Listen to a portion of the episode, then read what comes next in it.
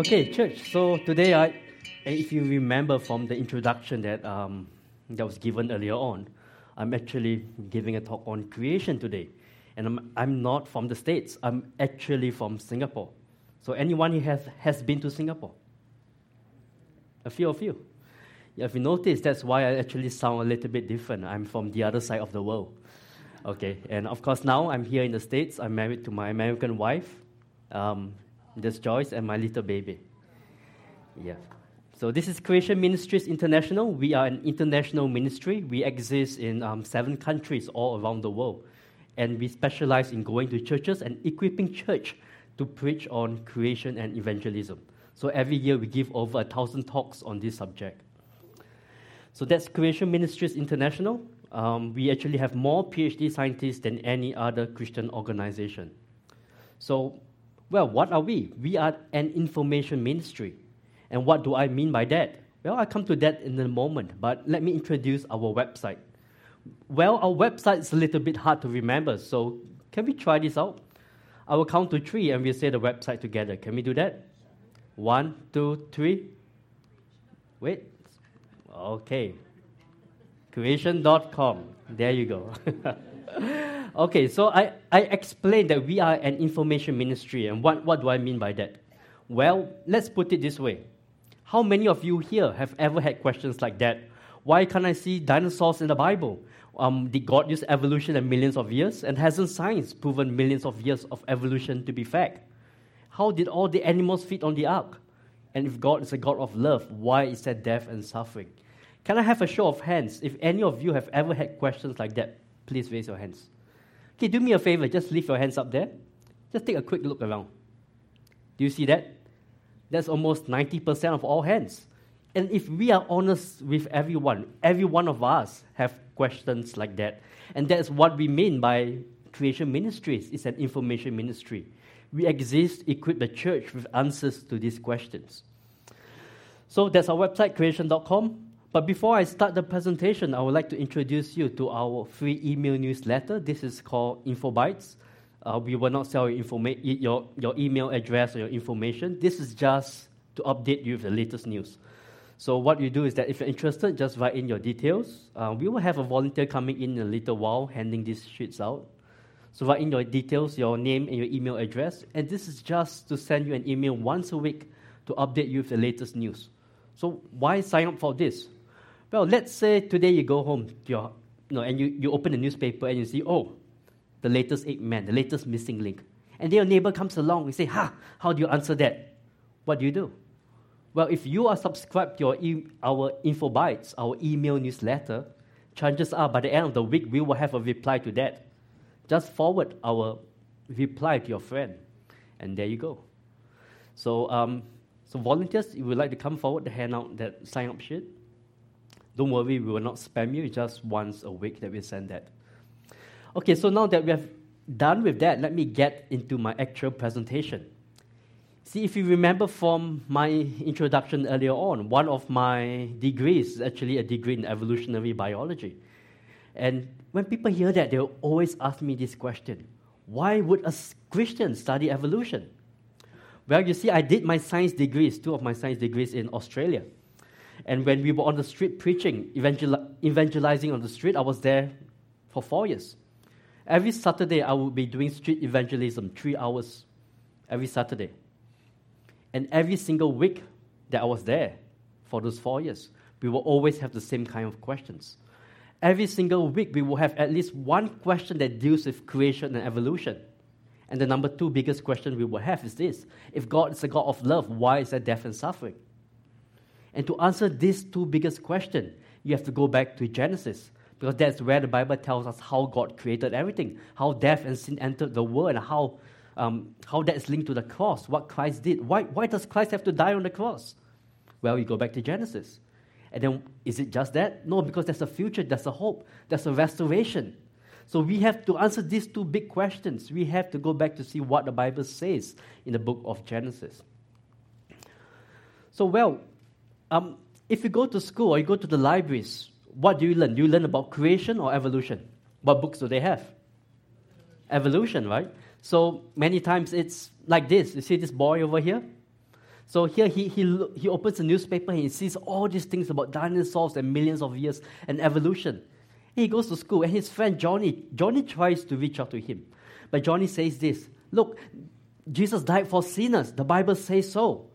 And his friend said, The Bible isn't true.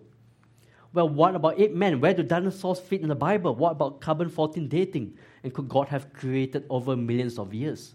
The very same questions that 90% of your hands went up. And does Johnny have any answer? He said, I don't know. He said, See, I told you the Bible isn't true. Friends, do you think Johnny's witnessing would be effective? No. But it's worse than that because now Johnny has all these questions and he goes home. He said, Mom, Dad, can you answer all these questions? Does he get any answer? No. And that is a sad reality of things. And many times this is what happens.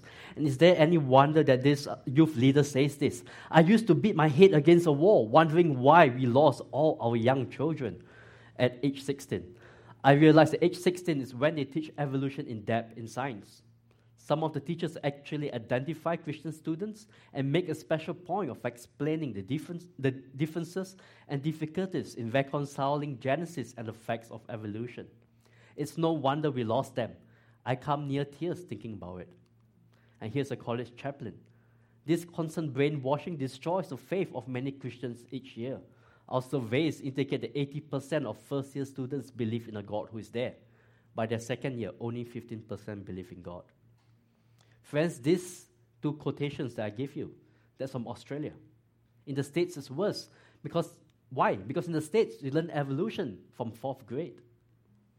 And that's why it's not just in Australia, but every major denomination, most major denominations in the States, have similar surveys. 88% of kids who, go, who grew up in church, when they get to college, 88% fall away from the faith, never to return. This is from the Southern Baptist Convention. 70% Lifeway Research, Assembly of God 61%, George Barna 61, eh, 61 and 66%. Two thirds. Is that acceptable? So we need to ask one more question. If two in every three kids who grew up in churches living the faith, why? Well, there are many possible reasons. But see, our CEO, Gary Bates, last year he decided to do an experiment. So he went to the colleges in Georgia, that's where our office is, and he interviewed hundreds of students. And every one of these students grew up in church. And he asked them a question Do you believe in creation or evolution? The vast majority said evolution. And then he asked another question. He went to this group that says evolution. He said, Has the church ever shown you how science supports the Bible? Every single one said no. And then you ask the next question Do you still attend church? Every single one of those students, except for one, no longer attends church. And then he went to the group that believed in creation. Has your church shown you how science supports the Bible? Every single one said yes. Do you still attend church? And every single one of those students said yes. You see, I believe that creation and evolution is the biggest intellectual stumbling block to people coming to the faith. And that's what our show. You see, the Bible says this in 1 Peter 3.15, But in your hearts, honor Christ the Lord as holy, always being prepared to make a defense to anyone who asks you for a reason for the hope that is in you, yet do it with gentleness and respect. Friends, is this a request or command? It's a command. So if you are going to be a faithful Christian, you need to equip yourself with answers to defend the faith. See, many Christians they say this, they say, Oh, I just believe the Bible. You know what? That is so important. That has to be our foundation, the Word of God. But it's not enough to just stop there. Because God commands us to equip ourselves to defend the faith. And I hope this is something that you do today, that you say, Yes, today I would I you'll make the decision, I will equip myself to defend the faith so I can reach out to my friends, to my kids, and my family. You know, many times you ask somebody, so why, why do you leave the church? And they'll name all these things on the left tree. They'll say, oh, I disagree with the church view of abortion. I disagree with the church view on gay marriage. I disagree with. But that's not the real issue, isn't it? That is a symptom of a much deeper issue. And what is that? The, the issue is this Can God's word be trusted? What is your authority? Is God's word what tells you? Is, does God tell you what is right and wrong?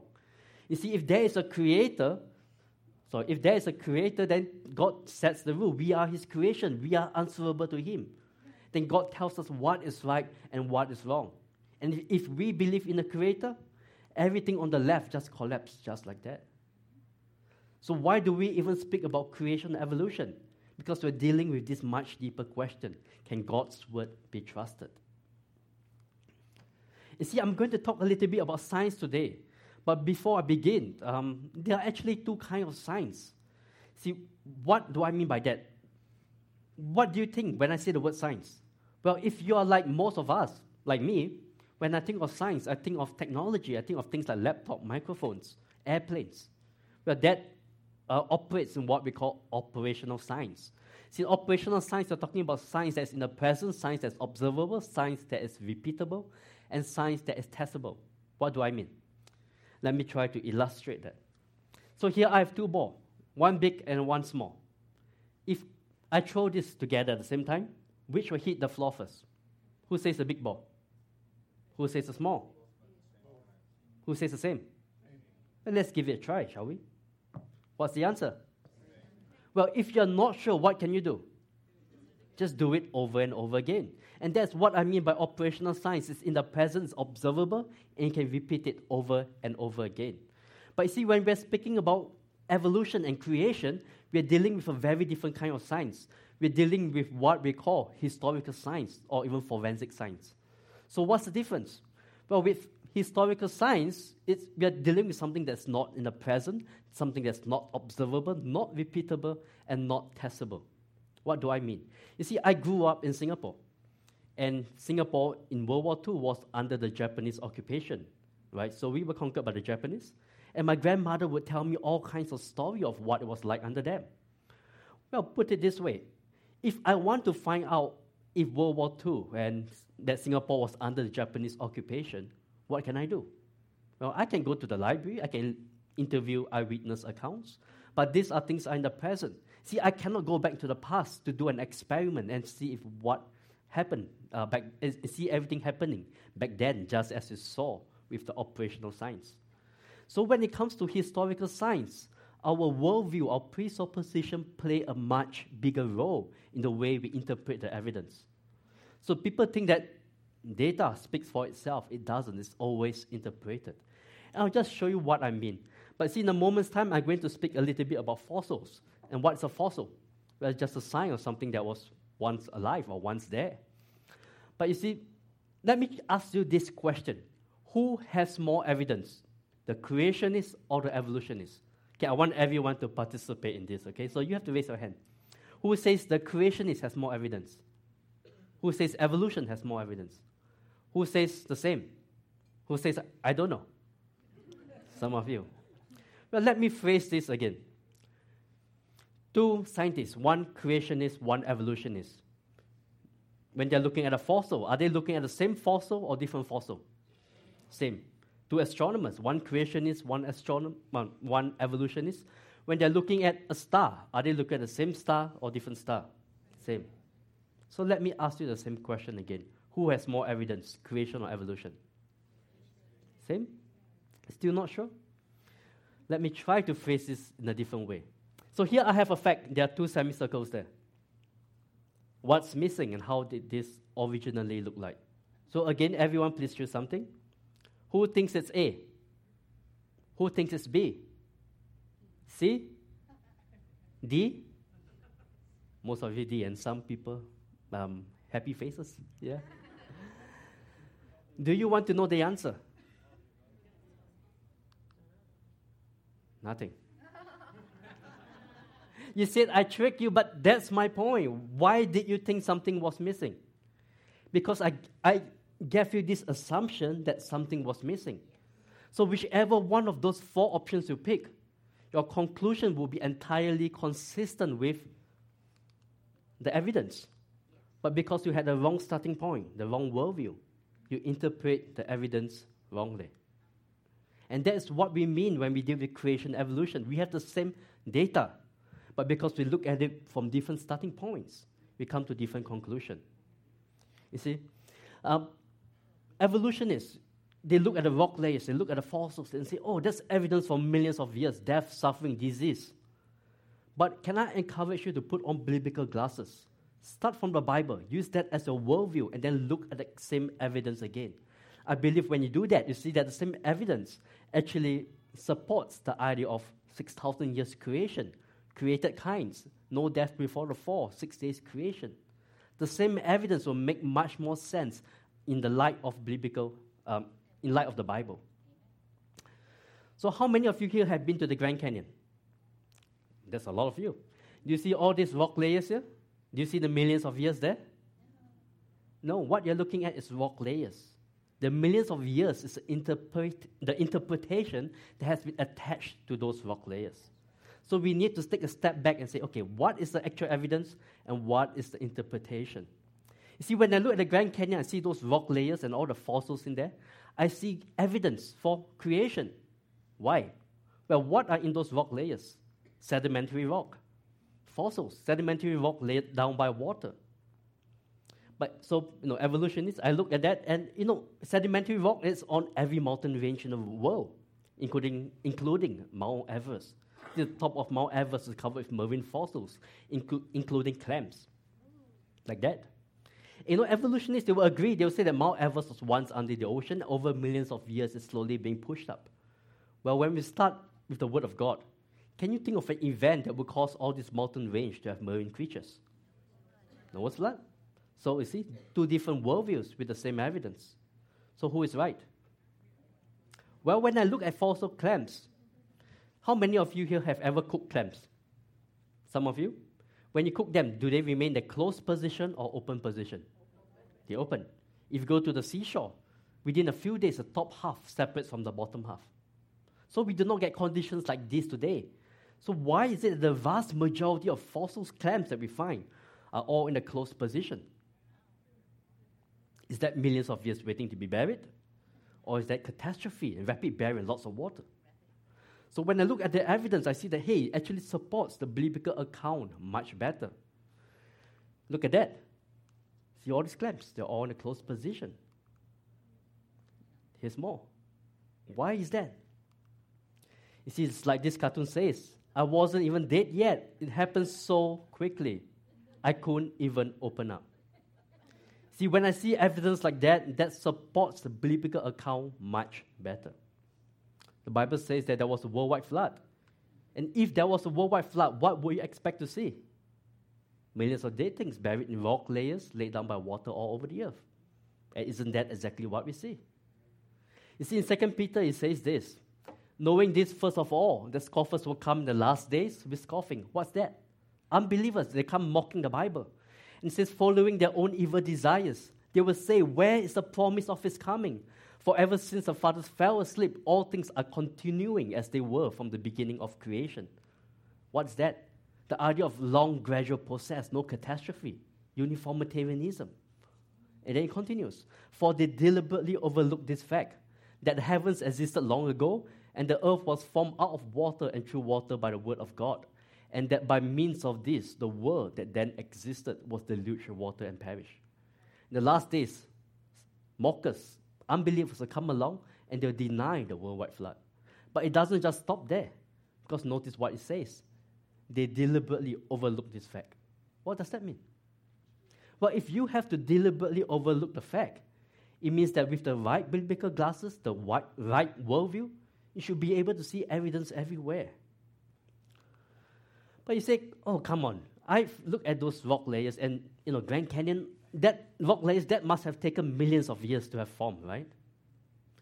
How many of you here were around when Mount St. Helens erupted? In 1980, some of you. Well, what's interesting here, you see that Mount St. Helens, it did not blow its top, it actually blew its side. And when that happens, something very interesting happened. You see this picture here and the guy for the man for scale? Well, this entire layer was formed in just three different events in three days, each one taking less than a day. The first layer, this was when the volcano erupted. And that's the second layer. This second layer was when it blew its side, hot ash and debris went down the mountainside. And this whole layer the second layer formed in just three hours. Okay? Let us zoom into this layer. Do you see that? See, if you open any geology textbook, they tell you all those laminations, all those lines, those must have taken one year to form. So this must have taken tens of thousands of years to form. But we saw the entire thing forming in just three hours, not millions of years. And the top layer, that was when a mud flow went through that area. See, friends, you do not need millions of years if you have catastrophe and flood and lots of catastrophic uh, conditions. So look at that. Isn't that similar to what's in the Grand Canyon? But you say, come on, I've been to the Grand Canyon. Maybe those rock layers could have formed quickly, but you know, I, I know there's a Colorado River. That must have taken thousands and thousands of years to carve out that whole river, right? Shall we go back to Mount St. Helens again? Do you remember the top layer? The mud flow, that's it, at the top? You see, when that mud flow occurred in just one day, it also carved out an entire canyon. And this canyon is actually called Little Grand Canyon. Why? Because it's 140th of the size of the Grand Canyon in just one day. Friends, Mount St. Helens is a small volcano. Can you imagine what a worldwide flood would have done? In fact, you see the same thing. You see the high sides and the little river that goes through. This is Little Grand Canyon that was formed in one day. Did this little river take millions of years to cover out the canyon? No the river was what was left after the catastrophe. Isn't that what we see? But you say, okay, so maybe those that canyon could have formed quickly, the rock layers could have formed quickly, but those things contain fossils, and don't fossils take millions of years to form? Has anyone ever wondered about that? Well, how does a fossil form? Well, if you go to any museum in the world, this is one of the pictures that they'll show you. A dinosaur dies, and then he sinks to the bottom of the ocean, and millions of years later, he's slowly being buried, and that's all the rock layers that you see there. And finally, one day, due to erosion, or maybe construction, you're building a road, the bones are exposed, and you get a fossil. But does that make sense? Has anyone seen documentaries of, of the ocean floor? Is the ocean floor covered with millions of fish waiting to be buried? No. Why not? Well, let's try a little experiment. So here we have Freddy the fish. Right? So Freddy is swimming along, and when no one's looking, you take a few drops of cyanide. yeah. Poor Freddy, right? Well, if this occurred in the ocean, what happens? Other fish come along, it floats to the top, other fish comes, bites it. Within two or three days, scraps and pieces fall to the bottom. Lobster scavengers come along, within a few weeks, nothing is left. So how then do you get a fossil? Scientists decided to do an experiment. So here they actually took a, a pig carcass and they tied it down in deep water, cold waters, low oxygen waters. This is off the, the west coast of Canada. You think that something like that will not decay quickly. They tie it down so it will not float. They put a big cage so that fish will not eat that. Big fish will not eat that. They just wanted to see what scavengers like lobsters would do to a pig like that. The next picture you see is the same pig one week later, seven days later. Do you see that? Do you see how scattered the bones are? The way it falls apart? You'll never get a nicely preserved fossil. So, how then do you get a fossil as preserved as this? Instead, when I look at this, I know that it's a female. This is a marine reptile. And how do I know it's a lady or female? Notice this thing here? It's actually giving birth. Okay? I know you ladies, you have stories of long labor. Did it take a million years? so something like that has to be rapid burial, catastrophe. And we have that in one of Creation Magazine. That's our main publication. So Creation Magazine, there you go. Do you think you can take something like that and pass it to an unbelieving friend and say, see, evidence. So how then do you get a fossil? Well, let's go back to Freddy the fish, right? So here's Freddy. And when no one's looking again, you take a pot of sediments, dump it over him in a short period of time, lots of water in the right conditions, you might actually get a fossil. So when you think of a fossil, that's not evidence of millions of years waiting to be buried. That's catastrophe, flood conditions, exactly like what you would expect if there was a worldwide flood. Look at these two fish. Do you see that? One fish is eating the other. How long does fish take to eat its breakfast? Millions of years? Surely not. And in fact, this, is in, um, this came out in October last year, but it only hit the news very, really big in January. And what you're looking at here is that here you have um, brain tissue in a dinosaur that was preserved. When they look under the microscope, they could still see microscopic structures preserved in there. How long does brain tissue survive? Millions of years? Surely not. And what about this petrified teddy bear? Here is a bear that's actually turned to stone in just three to five months. In fact, I have a bear over here from the very same spring. This is in the UK, three to five months. You do not need that long. How do they make that? They put that under a spring, a mineral spring, in three to five months. Remember, lots of water, minerals, flood conditions in three to five months. In fact, in, in that, uh, Scientific American, this is in um, an article from 1889. So they actually wrote about this spring. And in the past, you know, people they were not so politically correct. So they were, if you look at what it says here, they were used to preserve things like fox, cat, dogs, birds, lobsters, like you see here, and things like that. In one of the cases, a cat was so completely fossilized that when they broke off the head, no organic material was left. It was completely turned into stone. Okay? This is a fossilized paper rose. That's what I have here. So I have some of these fossils over here. You can come and take a look at them at the table. This took how long? Anybody want to guess? Two weeks. Two weeks to form. This from the Czech Republic. And I have the same bear here that was made in the very same spring as well. Just two weeks, not millions of years. Lots of water, minerals, and flood conditions. See, friends, you do not need millions of years if you have a worldwide flood. And think about it if there was indeed a worldwide flood, and even if there was millions of years, that would have destroyed all the evidence of the millions of years that was there. It would have laid down new layers. But if there was a worldwide flood and laid down those layers, those layers cannot be evidence of millions of years. How many of you have actually heard of this? This is what they call polystrate trees, petrified forests. Anybody? Some of you? So what are these? Is that you have all these rock layers and you have all these tree trunks growing through them. Evolutionists will say that, oh, this grew in place. But does that make sense? If you notice one thing, most of these trees do not have much leaf, do not have much roots. Most of them do not have much bark. So how then do these things form? So this is what it will look like. Well, when Mount St. Helens erupted, it blew its side. It blew all these trees into a nearby lake, and they started floating there.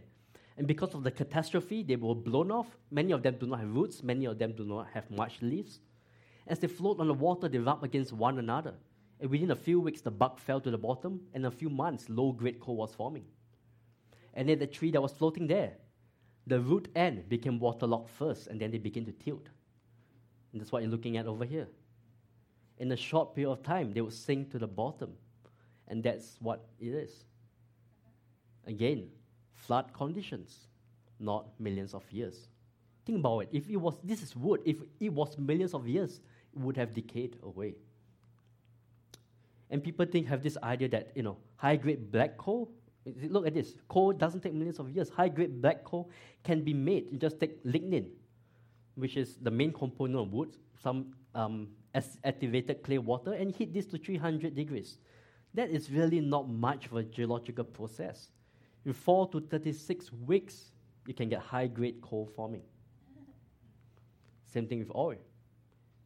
algae water, heat, and pressure. In just one hour, you can get oil. In fact, the highest quality oil that you have, you need 80 to 90% of water. Does that sound like a flood condition to you? So, how do these things form? Millions of years? Or does the evidence support the biblical account much better? See, what does the Bible say? The Bible says God created the world in six days. Day five, sea creatures, flying creatures. Day six, land, animals, and man. And day four, here, right? But if you notice one thing, some people, some Christians, they, they, they want to, to try to stretch these days into millions of years. Well, the language in the Bible doesn't allow you to do that, but it's even worse. Because if you notice, the, the plants were actually created one day before the moon, star, and sun. Well, if this was just one day, that would not have been a problem. But if this was a million years, you have millions of years before of plants without a sun.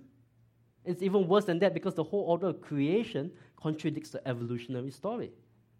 So there's no way you can put the two together. But if you start from the Bible, it doesn't just stop with Adam being created on day six. Because the Bible gives us the genealogy from Adam all the way to Jesus. Jesus is called the last Adam because the descendant of the first Adam. Sin and death came in through the first Adam. With Christ, he came to defeat that. He came as the last Adam. And because the Bible gives us a genealogy, you cannot put millions of years in between that. But it's more than that. Because the Bible doesn't just stop with a, chrono- with a genealogy. It gives us a chronogenealogy. What is that? A genealogy with numbers. So the Bible tells us the age of each father when he had his next son, and so on. You can trace it all the way from Adam all the way to Joseph. And then we know when Joseph lived. We know when was exile. We know when was Exodus. We know when Jesus lived. It's just a, a matter of adding that together. There can be no gaps when the age is given like that. Adam had to be there 6,000 years ago. You see, there are two completely different worldviews. If you start with the circular worldview, right, evolution, they believe the world is 13.7 billion years. If you draw a timeline just like that, according to evolution, 13.7 billion years, and um, man came in the last 200,000 years. Or even if you go to the last common ancestor, according to evolution, 6.5 million years, as Richard Dawkins like to say. In a 13.7 billion year old universe, where would Adam and Eve have come in? If they were there six million years ago, at the end of creation. But if you start with the Bible, and the Bible says that we are 6,000 year old universe, He created when would Adam and Eve have been? Day six. Man would have been at the start of creation. So two very different worldview. One man comes in at the end, one man's at the beginning. Well, what does Jesus believe? See, when Jesus was teaching on creation, eh, sorry, teaching on marriage, he says this. But from the beginning of creation, God made them male and female. Jesus affirmed a young earth. Do you believe Jesus? He says this in John 3 If I told you earthly things and you do not believe, how can you believe if I tell you heavenly things? And Paul in 1 Corinthians 15, he says this For by a man came death, by a man has also come the resurrection of the dead. For as in Adam all die, so in Christ all shall be made alive. Paul calls um, Jesus the last Adam. He came to undo sin, death, and suffering. He came in through the first Adam. And in verse 26, it says, The last enemy to be abolished is death. Death is an enemy into this world. There was the perfect creation. Death came in, and one day, because of what Christ did on the cross, death will be defeated, it will be destroyed. And if you are a believer, you are in Christ. One day there's a restoration, there's a hope, there's no more death, suffering, disease. You see, one of the things that unbelievers like to say is that if a God is a God of love, why is there death and suffering? But who is the one that has a problem with death and suffering? Is it really the Christian? Well, the Christians say that God created the world that was good, but death and suffering entered. And one day, if you're in Christ, all this will be done away with. But if you're an evolutionist, what do evolutionists believe? They believe that all this death and suffering was there from the very beginning. So you say death and suffering is bad. But in the evolutionary worldview, and suffering is actually a good thing that leads to man. So the problem of evil is not a problem for the Christian worldview, it's a problem for the evolutionists. See, when I look at those rock layers, what are in those rock layers? Fossils, and what are they? It's evidence of death, disease, and suffering. See, when I look at dinosaur fossils, you see evidence of cancer, arthritis, broken bones, bite marks. So here's a dinosaur um, tailbone actually with um, arthritis, backbone. And here you have thorns, fossilized thorns and thistles. Do you remember what the Bible says? Thorns and thistles came in after the fall, not before the fall. And what did animals eat at the very beginning? The Bible tells us in Genesis chapter 1 that when God created everything at the very beginning, what did they eat? Plants. All animals at the beginning ate plants. There was no death, no suffering, no disease. All these things only came in after the fall. But you see, if you believe in evolution, as I said, from the very beginning, death and struggle and suffering leads to man. Death and, in evolution, death, struggle, and suffering is supposed to be a good thing. And so that is why you cannot put evolution and millions, you cannot even put millions of years into the Bible. Because the millions of years come from the rock layers. The rock layers contain death, disease, and suffering. Evidence of that. Is that very good?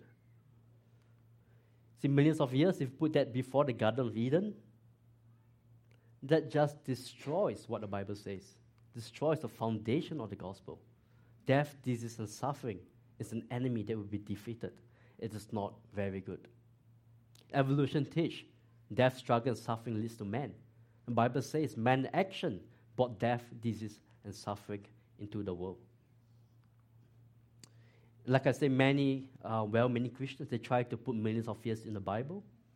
But it doesn't matter which position you take. Because the moment you put millions of years into the Bible, you're appealing to the fossil record and putting death, disease, and suffering before Adam. That destroys the very purpose for why Christ came. This is uh, Frank Zindler. He was the former president of American Atheists. And he says this in a debate. He says, if there never was an Adam and Eve, there never was an original sin. If there never was an original sin, there's no need for salvation. If there's no need for salvation, there's no need for Savior.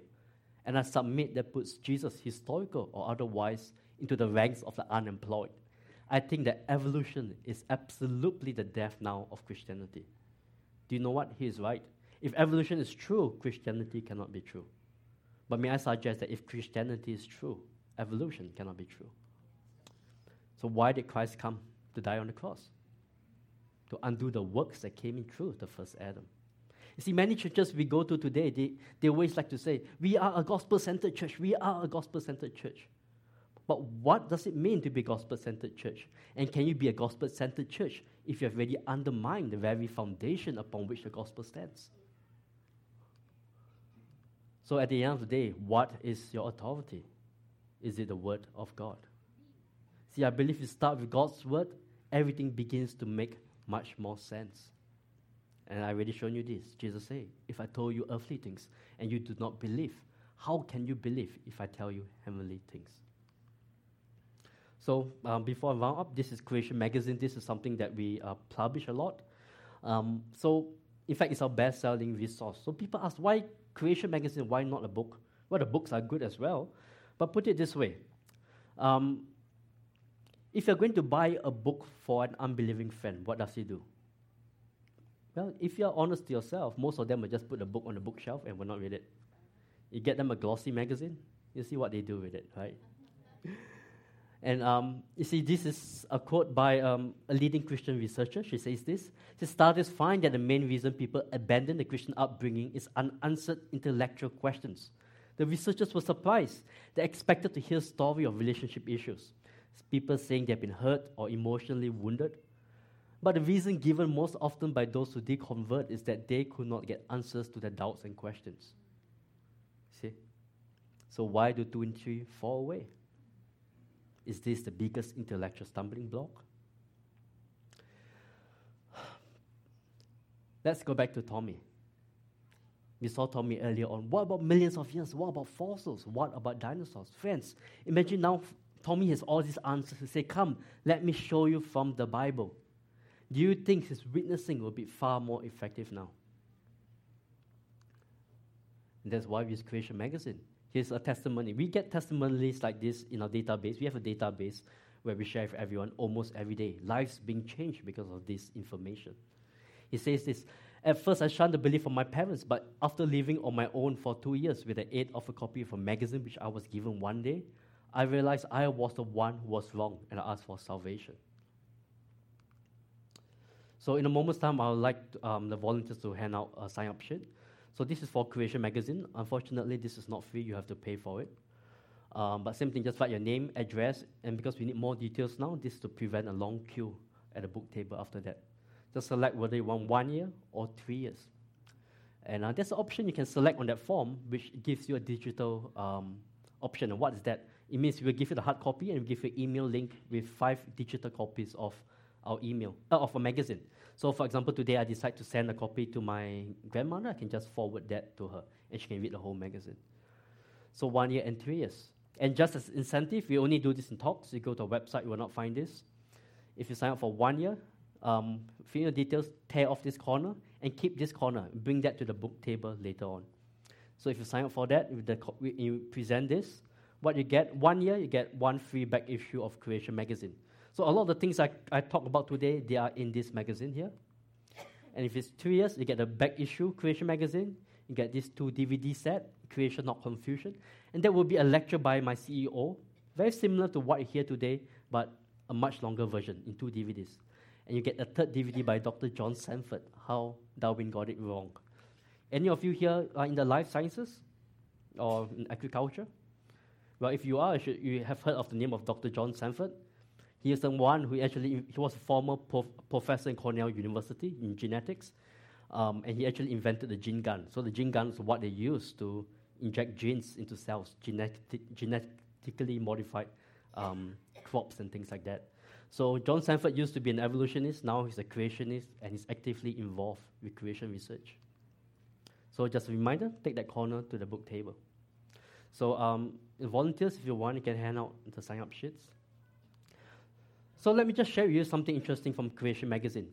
You see, one of the things that we have a lot, we get a lot, is what about radio, radiometric dating? Don't those dating methods show us the Earth is millions of years old? Well, let us take a look at it, and this is something from the magazine. So, potassium argon. So, you know, when Mount St. Helens erupted, a few years after erupted, a lava dome formed at the top. And so we know how old this rock is. So scientists took this rock, they sent it to a lab, and they tested.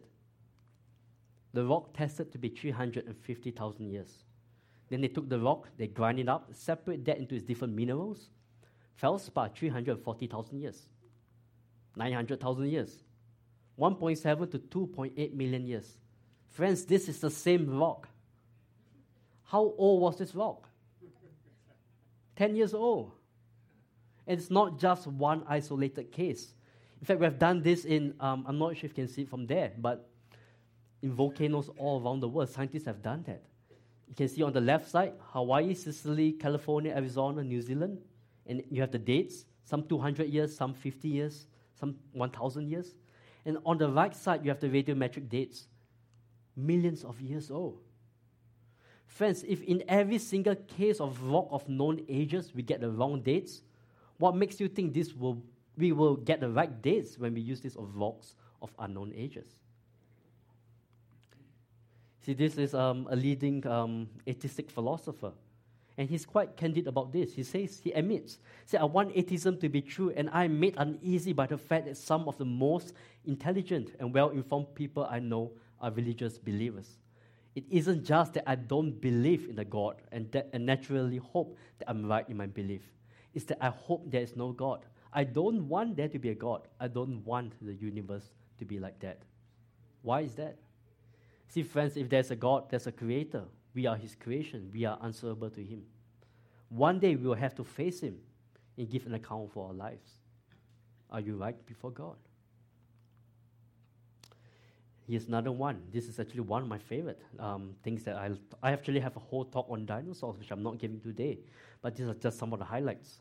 So this is one of the things we published in Creation Magazine. So an evolutionist, Dr. Mary Schweitzer, she actually found a T-Rex bone. But because the bone was so big, she wasn't able to transport it. She had to break it into smaller pieces. And when she broke open, she saw something interesting. What did she see? She see dinosaur soft tissue. Look at that. She says flexible, resilient, when stretched, return to its original shape. And look here, what's that? Red blood cells. How long do red blood cells last? And since that time, we have so much new examples of soft tissue coming out. Here we have duck-bill dinosaur, not just in one, not just a T-Rex, duck-bill, Triceratops, T-Rex. Red blood cells, how long can those things last? Not millions of years. And here you have bone cells. You see that? And these are done by evolutionists. Can you see the nucleus that's there? She said this it was totally shocking. I didn't believe it until we've done it 17 times. 17 times? Why would anybody do an experiment 17 times? Do you want to know why? Because she's starting with a worldview of evolution and millions of years. And what she's seeing before her very eyes just doesn't allow her to explain it away. And here's another researcher um, who, who looks at um, hadrosaur skin. As we excavated the fossils, I realized this is not ordinary. This is real skin. Everyone involved in excavation was ex- incredibly excited.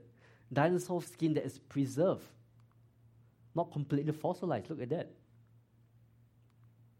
He says it was, and this is Mary Schweitzer, the, the one who found the T Rex bone. She's saying the same thing. It was looking, it was exactly like looking at a slice of modern bone. But I said to the lab technician, the bones, after all, are 65 million years old. How could blood, blood cells survive that long? Well, can I suggest something? Could it be that maybe those bones are not 65 million years old? And here's more unmineralized dinosaur bones. Alaska, Alberta, in Canada, USA.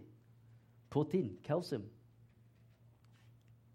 And here's um, a world famous evolutionary biologist in, who is expert on dinosaurs. He said these dinosaur bones are not always permineralized. However, in that, so he's saying what he's saying here is that most dinosaur bones are actually, you see, for all intents and purposes, cannot be distinguished from modern bones. They're not completely fossilized all the way through. In fact, if you look at this bear over here that was made in two weeks, this is actually more petrified than most of the dinosaur bones that you find out there. Collagen, elastin, laminin, 18 million years old. And in fact, in January this year, another report in the account said that, oh, they found in collagen in dinosaur bones, which they claim were 195 million years. What's the problem with that? See, it's an easy thing to actually go into the lab and see how long these proteins take to degrade. And we know that from science, science that we know, under the best conditions, the maximum upper limit that collagen, which is a protein, can last 300,000 to 900,000 years max. How can this be almost 200 million years old? Science tells us this cannot last that long. And dinosaurs did not live in freezing conditions. If dinosaurs live in temperate climate, the maximum upper limit of that is 15,000 years. Yet we have so many examples, one after another. So Dr. Mary Schweitzer says this, when you think about it, the laws of chemistry and biology and everything else we know says that these things should be gone. It should be degraded completely. What is she saying? Operational science tells us these things cannot be there. But it's there. In fact, since then, we have more than 50 cases of dinosaur soft tissue. In fact, it seems that almost every other month now, um, we have a new example. The June issue of National Geographic just had an armored dinosaur with soft tissue preserved in there. The May issue, in May, we had another publication of another armored dinosaur where also had soft tissue preserved. So many examples, almost every other month coming out in the literature now. These things cannot be millions of years old. And what about carbon dating? How many of you here have wondered about carbon dating? You see, many people think that carbon dating gives you the idea of millions of years. It doesn't. Why? Why? Because what is carbon date? What is carbon dating? Well, you have carbon 14, which is a radiometric carbon. It decays away. But the thing is that the half life of carbon 14 is 5,730 years. What, what, what does that mean? It means it decays away so quickly. So if you have any fossil that has carbon 14, after 100,000 years, maximum, it'll be gone. It should not be there. If the entire Earth was one solid piece of carbon 14, in less than a million years, it'll be all gone. But yet, we have dinosaur bones that contain carbon 14. And this has been the literature tested a lot. Many examples now. And then now we have dinosaur DNA. DNA is a really unstable molecule. Again, it cannot be millions of years old. From, dinosaur, from, from DNA, we know dinosaurs not ancient right? Bones. Well, I have an entire dinosaur talk, which I am not covering today. But things like that, soft tissue, um, you know, um, DNA, carbon 14, these things support the biblical worldview so much better. Friends, trust in the word of God. It can be trusted. That can be your authority. So this um, Creation Answers book, beside the Creation magazine, please look at this book. It's the number two that I will uh, recommend. What is this? Top 65 questions people have on creation. So all the questions we had earlier on, carbon 14, more about dinosaurs, how the animals feed on the ark, where did Cain get his wife, What about the sons of God in Genesis? They're all in this one book.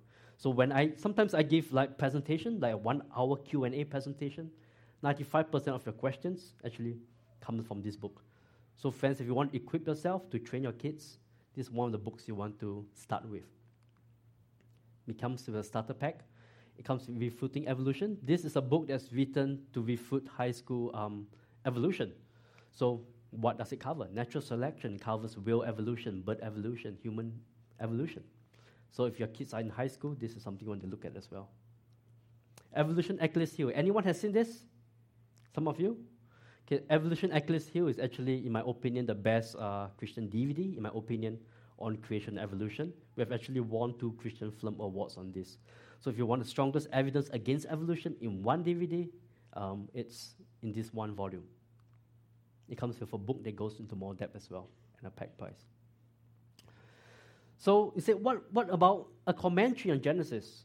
Well, I have read every major commentary on Genesis. This is the one I recommend. The Genesis account is, in my opinion, the best on Genesis 1 to 11, just under 800 pages. Covers science, theology, history, church history.